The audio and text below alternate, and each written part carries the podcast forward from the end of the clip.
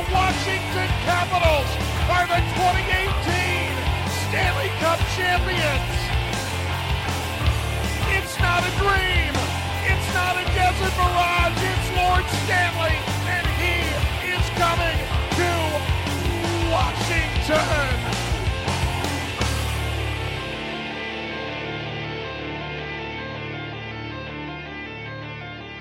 Welcome back to Japers Rink Radio. I'm your host, Greg Young, and I'm happy to be joined uh, by a new guest to uh, Japers Rink Radio and a uh, new person on the uh, Washington Post Capitals beat, uh, following the uh, legendary footsteps of Isabelle. Uh, Samantha Pell, how are you doing today? I'm doing great. How about you? I'm doing great. I'm doing great. So, to kind of give our uh, listeners slash readers, I guess it's just listeners because it's a podcast. uh, if you can kind of give like a little bit of an intro about yourself, like where are you from? I know you went to Air- the. Uh, you're a Sun Devil, if I'm not mistaken, of Arizona State. Uh, I know they have a pretty good journalism school over there. So, uh, kind of talk about yourself a little bit. Kind of what brought you to the Caps beat. Yeah, for sure. So I grew up in Seattle. I'm just like a suburb in Seattle, so I'm definitely like a West Coast girl. Um, and I did go to college at Arizona State. Spent four years down there in the beautiful sunshine, no rain. Um, so had a really good time there. I covered Pac-12 football and basketball for Arizona State for all four years doing that. And you know, for a lot of my I guess journalism life, I've always Yeah. covered football, basketball. Um, kind of the traditional sports. And then I was an intern at the Washington Post in the summer of 2017, right after I graduated from ASU. And honestly, like just fell in love with the Post. I moved to DC. It was a really great experience for me. I got to cover a lot of different things. And then I actually left the Post after my internship and went to Dallas to um, cover high school football for the Dallas Morning News. So got a really big taste of like Texas football down there, just a whole different culture. Oh, so you're familiar with major sports then, basically, is what I'm saying. you know, high school football in Texas is kind of the top of the top in Texas. yeah, I've, Um, I've heard. so- I've heard. it's, it's a little thing. Um, so yeah, no, like that was awesome. I think it just really showed me kind of a different world and how you know big readership can be down there.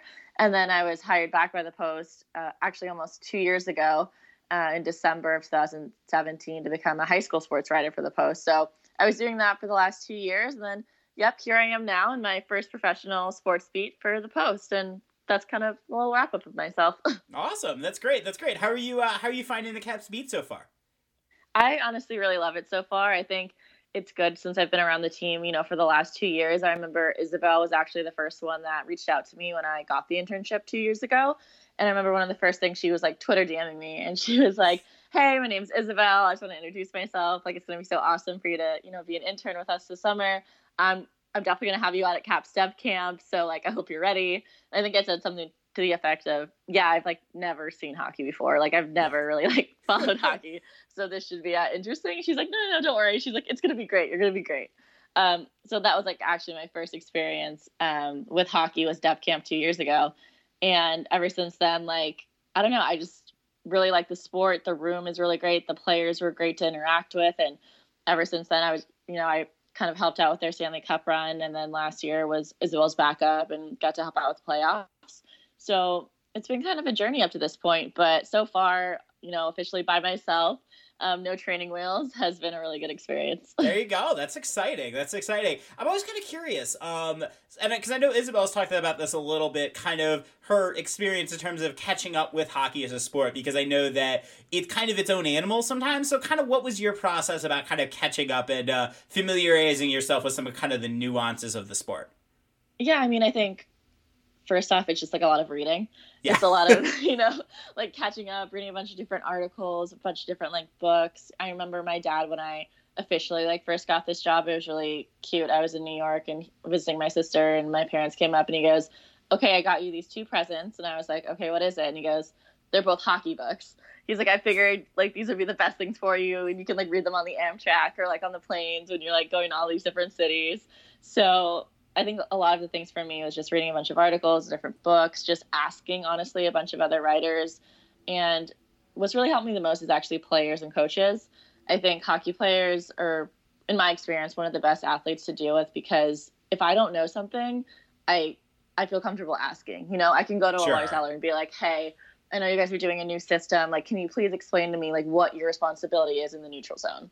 And he will sit there and explain it to me. So it's like I think they appreciate that I'm asking. I'm not, you know, making my way through it because I actually want to learn. And if I want to write, you know, authoritatively, I need to know what I'm talking about. So I think that really helped in the beginning of the season, just making sure I knew all the nuances of the game. And, you know, I'm, I am still learning. Yeah. And I think that's kind of like the fun part of this beat, right? Is I'm only on my first year. I can continue to learn. And then, you know, by year two, three, God hoping, maybe four, um, then, you know, I think people will start to see it more in my writing. But I think so far it has been good. And I've definitely seen that growth just in the last like couple weeks or so. That, that, that, that's awesome. I know that um, as a consumer of beat writing, I know I always kind of appreciate it when people just acknowledge, and I think this is just true of writing in general, right? Like people acknowledging they don't know everything and like just sitting in time and learning something, you know, and really like just asking questions. I think it, it, it makes her a better product, I would say, wouldn't you? Yeah, no, definitely. I think like if we're not asking questions, then like what are we doing? You Yeah. know? Um, so I feel like asking questions is the main focus and I guess in for myself, like when I'm in the room or if I'm with coaches, or even it can just be like a casual conversation to the side with a player. Like I was talking to Leipsic the other day about like stick curves. I was just like, hey man, like how did you like pick out your stick? Kind of like a wand in Harry Potter. Yeah. Um, and it was just like a casual conversation. Like it wasn't, you know, I didn't have a recorder. It was just, I'm just curious.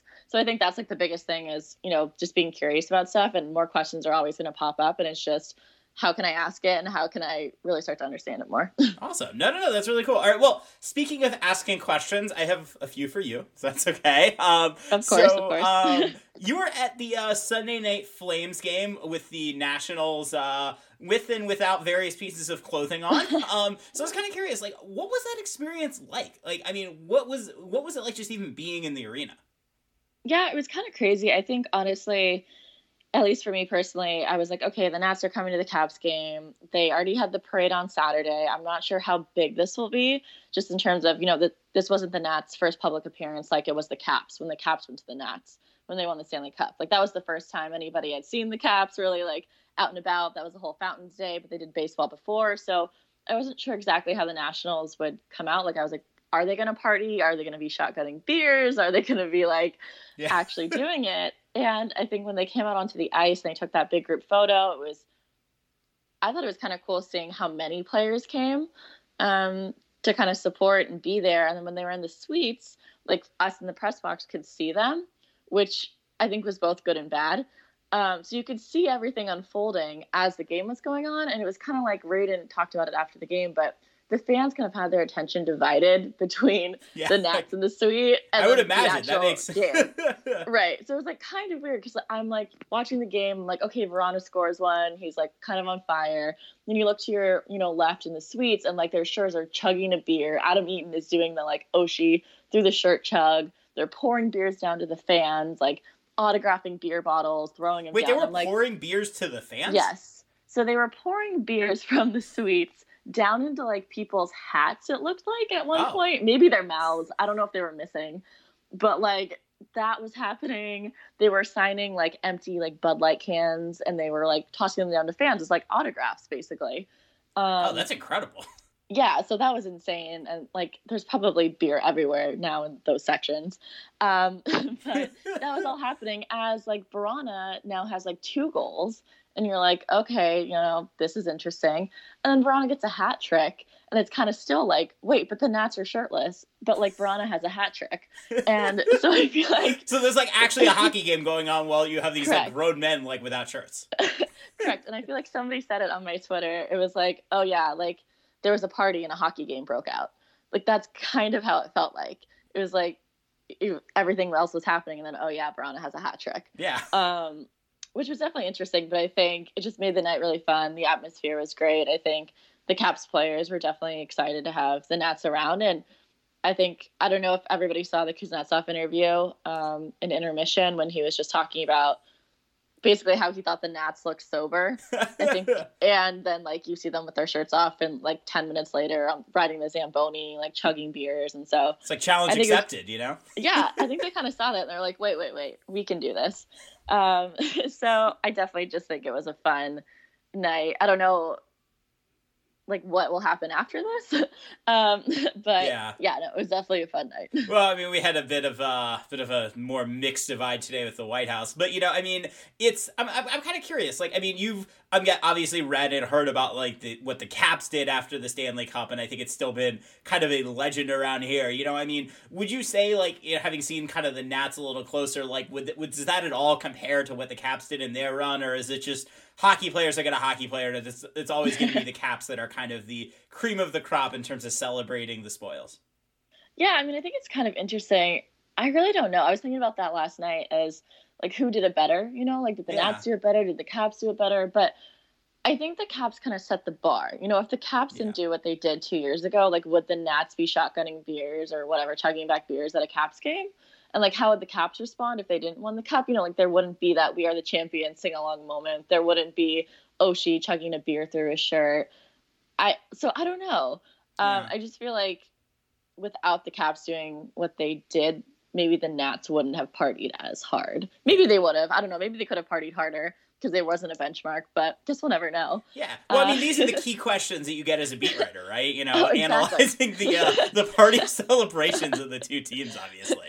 Obviously, second by second, got to do some analysis there. yes, exactly. Yeah, yeah, yeah. That that's way more important than like a course shot attempts or anything like oh, that. Yeah, oh, totally. very, very important. uh, so, okay, I have a I have a question, and there's no self interest at all involved in this question. I promise. But say that you're a theoretical Caps fan that you know, maybe took a bit of a break because they were really excited because this person was really excited about what the Nats were doing, and that kind of took top priority. Uh, I'm not I'm not singling anyone myself out, anyone myself at all. Um, what what what did you miss? Like, what would you say? Like, kind of. I know that the Caps had an incredible road trip. Like, you got mm-hmm. to see mm-hmm. it in person. How they it seemed like they've been playing out of their minds. So is that is that kind of fitting what you're seeing? Yeah, I mean, definitely. I mean, welcome, hello to all the fans that are now um, watching the Caps. So they're 11 it's good to be back. 3. Yeah, 11 2 and 3. Their last nine games, they're 8 0 and 1, uh, which is pretty good. Uh, their road trip was t- their longest of the year. It was 10 days, five games. So they went to Chicago, Calgary, Edmonton, Vancouver, and then Toronto. And for them, I think during that road trip is where they all really, you know, it, it's kind of cliche, but they all really bonded. Like a lot of their games actually really clicked in a lot of these games. They, you know, went 4-0 and 1 and that overtime loss was probably a game that they would want back. Connor McDavid kind of played out of his mind in the third period there and um, forced it yeah. into OT, but I think the Caps are playing really good hockey.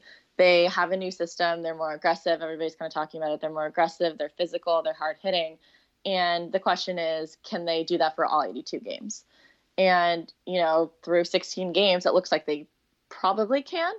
Um, they have kind of the forward depth to do that. The blue line is still, you know, kind of clicking, meshing itself out. But I really do feel like that road trip was one of the best things for the Capitals. A lot of the guys and the coaches point to Washington's 6 5 shootout win in Vancouver on October 25th as probably one of the best like team building experiences. Yeah. Just because, you know, they were down, the Caps were down 5 1 in the second period. And I think a lot of people in Vancouver were kind of looking at the score, being like, can I get out of here early? It's a Friday night. Like, the Canucks will probably win this. And all of a sudden, you know, Kuznetsov scores late in the second period, and it just triggers this whole run by the Caps. They come back, erase a four goal deficit, tie it up 5 5, and into overtime we go. And couldn't get it in overtime. And then Nick Backstrom wins it in the shootout. And for them, they just felt like that's when they knew that they could come back. You know, it was yeah. one of those games where we have the talent, we have the skill, we just had to find it. But once we found it and regrouped, you know, after that first and second period, we could actually, you know, make a run at this. And I think from that point on, they've kind of always like referenced that moment of this was it, this is kind of our chance. And Samsonov was actually in net that night, which I think also kind of gave them a little hope there with their future in goal. Yeah.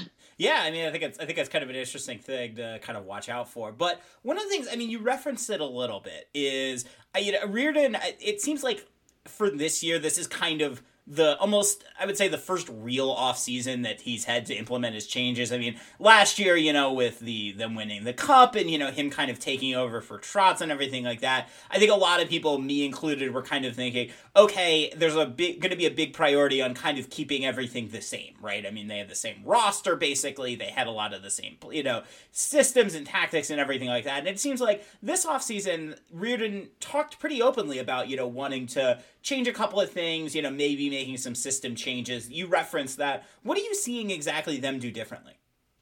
Yeah, specifically with them, I mean, the, the buzzword, I guess, that everybody uses is that aggressiveness. It is really like all five guys on the ice are participating in the offensive zone. The defensemen are pinching in, they're closer, they want to get those offensive shots in, and they just want to be that team that all five guys have to skate. So, what TJ Oshie kind of says all the time is if one guy is not there and he does not know his job or he missed a read, the whole system kind of goes up. Mm-hmm. Um, so that's kind of the main thing with the Caps is that is their new system and they need all five guys and they are being more aggressive. Obviously, you know everybody kind of saw last year's first round playoff exit against Carolina. And if you looked at Carolina's system and how they worked, it is very similar to what the Caps are doing this year. Um, so they kind of took a page, I think, out of their playbook a little bit. Yeah. Obviously, other teams you know, are like Carolina and do that as well. So I think the Caps just kind of understood where maybe holes in their game were so that they can, you know, this year kind of make a run past that first round again. Yeah, and it, I mean it's interesting, right? Because you know I think that it seems like I mean, I know Boston ended up beating Carolina, but it seemed like mm-hmm. Carolina's run last year kind of was the talk of hockey, right? I mean, they were playing it seemed like a very different style. You know, a, they've always been, you know, as an analytics nerd, they've always kind of been a very good puck possession team. But it seemed mm-hmm. like last year they really, you know, put it all together. I mean, they finally got good goaltending, but I think it seemed like the style of play that they had with the kind of speed through the neutral zone, you know, having a very aggressive defense and forecheck, you know, really seemed to kind of capture the imagination. You got to see that series up close a little bit last year. Does that, does what I'm saying make any sense? Is that kind of comporting with what you saw as well? Yeah, no, for sure. I think one of the things that impressed me most about Carolina and yeah, being in Raleigh so often yeah. was just the speed of how like the, how the Carolina played. I think it kind of caught me off guard of like, oh well, like maybe that is in you know playoff hockey too, but it was like the speed, it was the physicality, it was how you know Carolina could combat just the pure skill of the Caps, and I think what the Capitals want to do is okay, we have the skill, we have the talent. Now, if we add a system that allows us to play more aggressively, to be you know explosive and have that speed, can we you know truly be number one? I think that's what they're kind of experimenting with right now. Cool, cool. All right. Well, uh, with that, we're going to take a quick break. Um, on the other side, I'm going to ask uh, Samantha about some of the stuff she's been working on, uh, and we're going to ask about a couple of specific players. So uh, stay tuned. Welcome back to Japers Rink Radio. I'm your host, uh, Greg Young, and happy to be rejoined by Samantha. So, Samantha, I know you just worked on a piece about Lars Eller, and uh, it seems like you know he's been you know on the third line, but it seems like eh, the Caps' depth in general has been pretty strong this year. But what did you you reported on Lars Eller? Can you kind of describe the piece a little bit and what you found? Yeah, so with Lars, um, you know, the headline was at age 30, Capital Center Lars Eller sought to learn to skate again, and basically it was in the off season and there were a lot of you know videos and photos of Lars and other guys who were skating on the ice pretty early. And so I just asked him, you know, in the room, probably right at the beginning of the season, like what he was doing on the ice, like, you know, how do you practice that early? Like, how different is that? And he was saying how he actually works with he worked with a skating coach in the off season, but he's worked with about three to four different skating coaches over the last few years, which is not completely common uh, yeah. for a lot of hockey players. You know, usually you stick with a coach you like, it all works out, and then you just keep on going. But Lars seemed to have, I guess, the want to have different skating coaches and take bits and pieces from each. And so this past summer, he was working with a local skating coach, and he wanted to kind of change up his skating technique, and he wanted to skate, like I guess, change his mechanics. So he wanted to use his upper body more and have that more in sync with his lower body to kind of build up speed and get more explosiveness on the ice. Um, also because you know the Caps' new system is very focused on skating, being aggressive, you know, speed. So I think right now he's kind of seeing those results. And for him, he was just you know telling me you know, you've skated a certain way for 25 years, right? Yeah. And he had like five or six sessions basically to try to change all of that. And, but like he likes the changes, like he likes the bits and pieces that he took. He's just trying to implement it on the ice. And so he was saying that, you know, sometimes when he's on the ice, he's like still catching himself think about what to do. He's like, okay, wait, I have to have my upper body be more in sync with my lower body. Like my strides need to do this, this, and this. So that was kind of the piece that I wrote today. Was just how he's adjusting to that, and you know how some skaters are doing it like that. And um, for him, I mean, he's scoring goals. He scored last night against Cal against yeah, Calgary to go up four two and ultimately win the game. So for him, Reirden obviously talked about before that he thought that Lars Eller would have a good season this year, and he specifically said it. You know, he thought it was because Eller skated more on the ice this summer, and he was just putting a lot more work in. And so I think all that combined was what I wrote today. no, that, that's awesome. That's awesome. And I mean, it seems like Lars Eller is kind of a key piece, right? You know, I mean, because we talk about the Caps and their center depth, and uh, you know, I mean, when you know they're fully healthy, and they're not really right now with uh, Dowd being out and everything, but when they're when they're really healthy, you know, they can kind of go four deep. And uh, you know, if Lars Eller, it seemed like he maybe at times was a little bit slower last year, so if he's able to kind of pick it back up, it seems like that kind of complements a lot of the you know Caps depth and uh, really you know solidifies their whole lineup. No. Yeah, and I mean, Reirden basically said, you know, he thought that Eller is like the perfect third line center. And so I actually asked Eller, I was like, okay, your definition, what does the perfect third line center yeah. mean? And Lars was saying something like, you know, it's like that utility guy. It's the one who can move up and down the lineup. It's the guy who can play on the PK. He can basically be put in any situation, whether they're up, whether they're down, they're chasing. And so he feels like he is that third line guy. So I think, yeah, he definitely fits what the Caps are looking for there. Yeah, that's cool. That's cool. It's kind of the the Swiss Swiss Army knife of the capital Correct. centers a little. Bit. Yes. Definitely. Uh, yeah, awesome. So, I, I, the other one of the other things I was kind of curious about is I know you wrote about this recently too, and it's something that I kind of noticed a little bit watching last night and uh, on Friday in particular. Um, was it seems like the Caps have depth now this year. I know that that was one of the kind of focuses in the off season. You know, was yeah, particularly in terms of acquiring guys who are maybe a little more defensively responsible, you know, and uh, you know, really kind of do a good job of kind of mitigating, you know, the opponent's possession and everything like that. And uh, it, it seems like the Caps have a lot more kind of depth players that have been stepping up. I know uh, Brendan Leipsic is definitely one of the more notable players, just in terms of the way he plays. You always notice whenever he's on the ice and not. Um, but you know, you wrote about this a little bit too, so it seems like the Caps are a little more deep this year, huh? Yeah, I definitely think so. I mean, off-season additions were, you know, Garnet Hathaway and Brendan Leipsic and Richard Panik. And right now, you know, Panik is on LTI, but he should be coming back. He's eligible to come back against Arizona on November 11th. So we can maybe see a change in the lineup there. But I would definitely say the Caps have more bottom six forward depth. And with a team that is going to play this aggressive style and is going to play this, you know, fast, physical, hard hitting type of game, they're going to need that forward depth moving on. And so, yeah, I do feel like Garnet Hathaway has been one of those players I think that has exceeded expectations. You know, he's playing on that third line now. He's kind of slotted to be on that fourth line with Leipsic and Dowd. And he's playing really well with, you know, Hagelin next to Lars as well. Yeah. So I think the Caps really had some like home run additions with Hathaway and Leipsic. And then you look at Gudas as well, like on the blue line.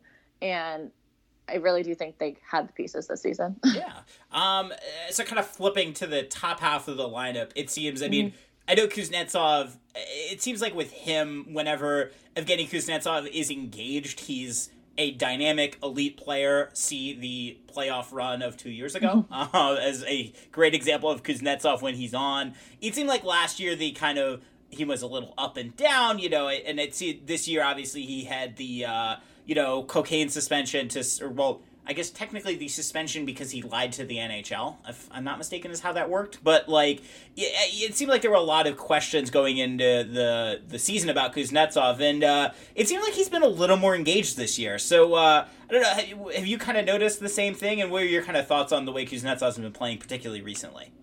Yeah, I mean, I think definitely recently, Reirden kind of talked about him seeing how Kuznetsov is improving his two way game. Yeah, and we talk about improving isn't you know small steps improving and i think with kuznetsov you know he had what two assists last night basically almost three and they were all primary assists and for him i think he's really starting to like get in the groove of things i think him on a line with tom wilson and Vrana has really opened him up and with him and Vrana, they're both obviously very speedy guys. Yeah. And Tom can kind of create that space on the ice for Vrana. That's what Vrana kind of stresses every single time he talks. Whenever he talks about a goal or scoring, he's always like, I just try to go to the open ice. Yeah. I try to create and go to the open ice. And Well, if you look to his right, Tom Wilson is creating open ice, and Kuznetsov is finding the right lanes. Obviously, you know, with his skill and um, his ability to skate. So I think Kuznetsov is really thriving on that line. I'm not sure.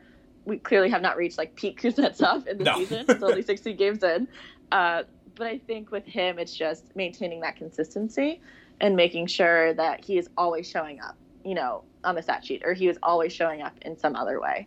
Um, but I would just say that for right now, it's kind of a let's wait and see and see where Kuznetsov, you know, kind of goes in these next 10, 15 games. Yeah, I think it'll be it'll definitely be interesting to see. Um, so kind of flip flip into the blue line a little bit. I it, I mean, I've I'm I have a piece coming out I think somewhat soon about this. Um, the Caps defense this year has really been. It doesn't seem like they have a ton of obvious holes in the blue line this year. And uh, I obviously you have John Carlson. We have to talk about how great he's been, but. I mean, aside from that, you mentioned Gudas. You know, he seemed like he's been playing well. Jensen has his ups and downs. Orlov has their ups and downs, but it seems like they're mostly, you know, on the positive rather than negative side of things. And so it seems like, it, particularly with Kempny coming back too, kind of complementing all this as well. It seems like the Caps are really rolling pretty steady, six solid defensemen each night. You know, so you know.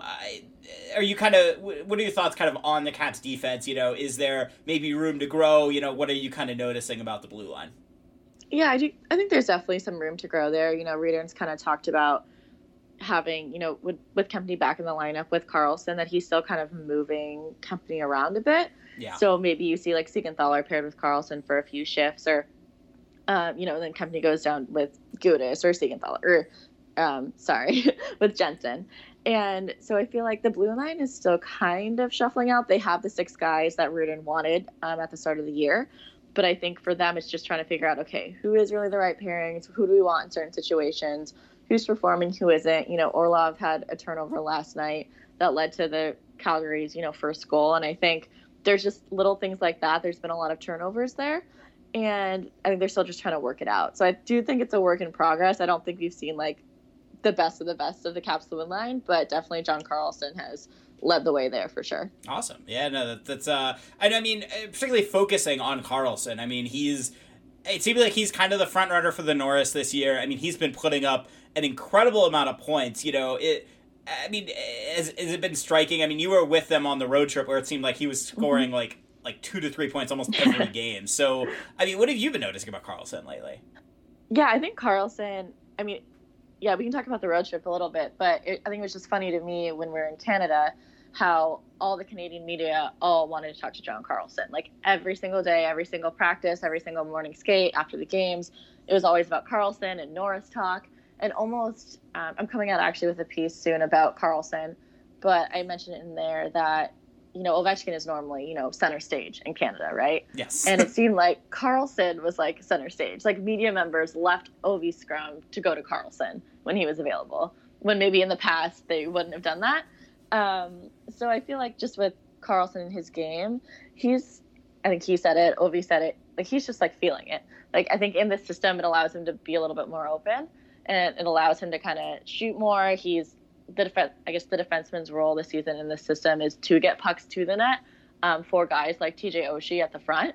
But if Carlson has the shot, like he's clearly not afraid to take it. Yeah.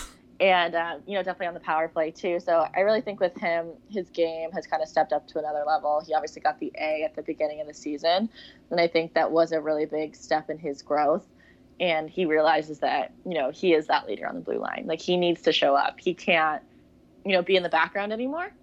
And I think it's just really showing super early this season. Yeah, no, no, no. I think it's. uh I mean, I, I know that as a Caps fan, I was a little nervous. I think when he signed that eight by eight contract, you know, that's a lot of money, and you know, I think that particularly when he'd been playing with Alzner, it seemed like it was a little up and down with Carlson. But man, oh man, that seems like a pretty good contract for the Caps now, huh?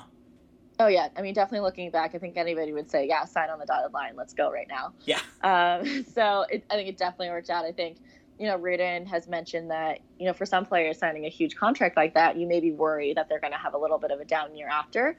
And Carlson, you know, again was great. He was in what the top three or top five in Norris voting last year. Yep. And so I think he was third, if I'm not mistaken, which Yeah, is very high. was- Yeah. yeah, and so it just showed like he has that growth. He's continuing to grow. Now this year, you know, you look and you have Ovechkin saying Johnny for Norris hashtag and yep. all of that. So Inter- interrupting yeah. someone, I think, to say that right. It was John Norris or uh, John Norris or something. Correct. Somebody was like, "Hey, like, can we talk about John Carlson?" And Ovechkin was like, "Sorry, John Norris." and, He's nothing um, if not subtle, right, Ovechkin? no, definitely not subtle. So yeah, I think I definitely think Carlson. Um, all those points, as Nicholas, as Nick Backstrom would say, are you know he's not chasing points. Yeah. He's not actively you know trying to do crazy things to get points. It's just he's playing his game and he's playing it well. Yeah, no, that, that's that, I agreed. Um, finally, I'm gonna ask about the goaltending, and mm-hmm. it seemed like everyone was at the start of the year willing to write off Braden Holtby and say there's no way they're gonna re-sign him. He's a bum, you know. And it seems like he's kind of recovered. He had. I think a little bit of an up and down road trip, although probably mostly up. Um, you know, it seems like he's been playing pretty well recently, and uh, but at the same time, you have you know Samsonov, who you know is seems like he's earmarked for the goalie of the future. So I guess kind of for the rest of this year, how do you see this shaking out? You know, I know that Reirden has said that he what he felt like you know he put Samsonov in a bad place in Vancouver because he hadn't played him in a while. You know, mm-hmm. so what are you kind of seeing in terms of how that dynamic is going to shape out through the rest of the year? Yeah, I definitely think it's a balance. I think with Reirden and the coaching staff, it's just going to be you know it's still like a watch and see situation. Like with putting Samsonov in the net last night, Reirden just wanted him to have a different opportunity. You know, that was at home, they were winning, they're kind of carrying this energy. Can Samsonov kind of keep up situation? Yeah. And I think, you know, clearly he let in two goals, one off a deflection that was probably kind of hard for him. But after that, he was solid. You know, he made really big stops late in the third period when special teams is a really big thing.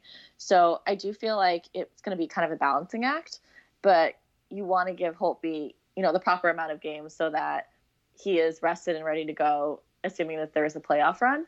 But you also want to make sure that you give Samsonov enough games that he feels comfortable if he is going to be, you know, in the Capitals' future plans. Yeah. So I really don't have a great answer of, you know, how many games exactly is Samsonov going to play. Is he going to play 25, 30, 21?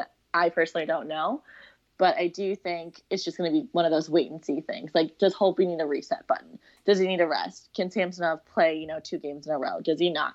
Um, so I do feel like it's going to be wait and see. But so far, I think the load management, as they say, has been pretty okay. yeah, no, no, no, and I think it's I think it's good because I think you look at last year and you know, it's hard to say it was Holtby gassed or not, but you know, he the Caps didn't really have a you know backup that was gonna. I mean, you know, uh, human typo Pheonix Copley, you know, wasn't exactly going to, you know, uh, take over a ton of the. I say human typo because trying to spell his first name, the E and the O mix it up every time. But it's you know, it seems like um, eh, you know, it seems like now you know the Caps have a backup they could trust. So it seems like kind of the load management, you know, maybe is something that you know it's a bit of an awkward dynamic, but I feel like you'd rather take it, you know, and have a backup you could feel like you could play a little more than uh, they could with Copley.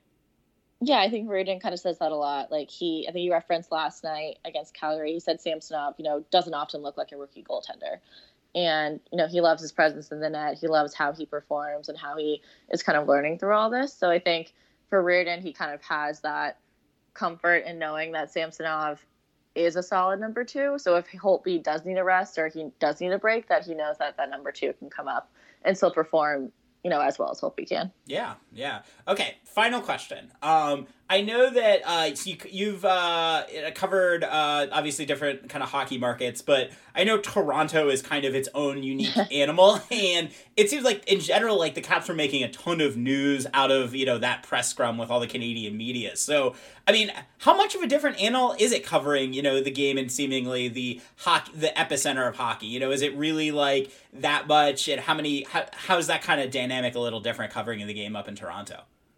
Yeah, I mean that was my actually my first time ever in Toronto. Wow. Uh, yeah, so it was kind of crazy. The Caps actually did not go home between their Vancouver game and Toronto game, so they I had three nights in Toronto. So oh, it was nice. definitely yeah, so it was definitely kind of cool to see the city and just the different hockey vibes that they have there.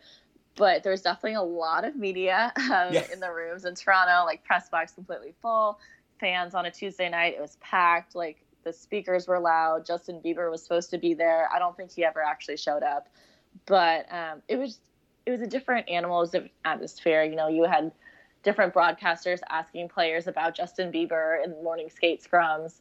Um, so it was kind of crazy, but definitely I think they talk a lot to opposing teams. So it was kind of cool seeing how packed like the visiting locker room was uh, for morning skate in Toronto and how much they were talking, you know, Ovechkin and Holtby and Carlson and Oshie and Kuznetsov just because, you know, they don't see them. They only see them, what, now twice? Yeah. So um, it was kind of cool to see that and just how they were interacting and how many stories actually came out that day about Carlson and, you know, about Ovechkin. So it was definitely a cool experience. That's cool. That's cool. That's cool. All right. Um, Samantha, thank you so much for coming on. This was great. Um, plug some stuff. Uh, how, where can people find you? And uh, you, you mentioned something on Carlson coming up. Do you have anything else down the pike that you're excited about? Yeah, uh, for sure. So people can find me on Twitter mostly um, at Samantha J Pell.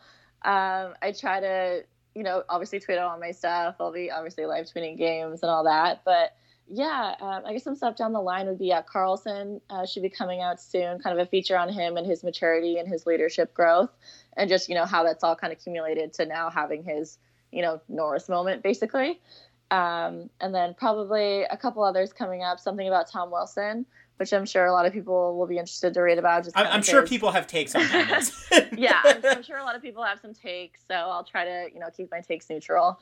Um, but yeah, those are kind of the two main ones coming down the line. Obviously, going to have some fun ones thrown in there.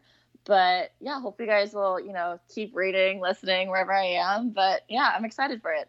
Awesome, awesome. All right, well, uh, on behalf of me and Adam Stragum, uh, I want to thank Samantha for coming on. Uh, if you like the show, you should uh, rate, write, subscribe, review. I don't really know whatever else you or people are supposed to do with podcasts. It's unclear. But uh, again, Samantha, thank you so much for coming on. It was a pleasure. Yeah, thank you so much. I had fun. All right.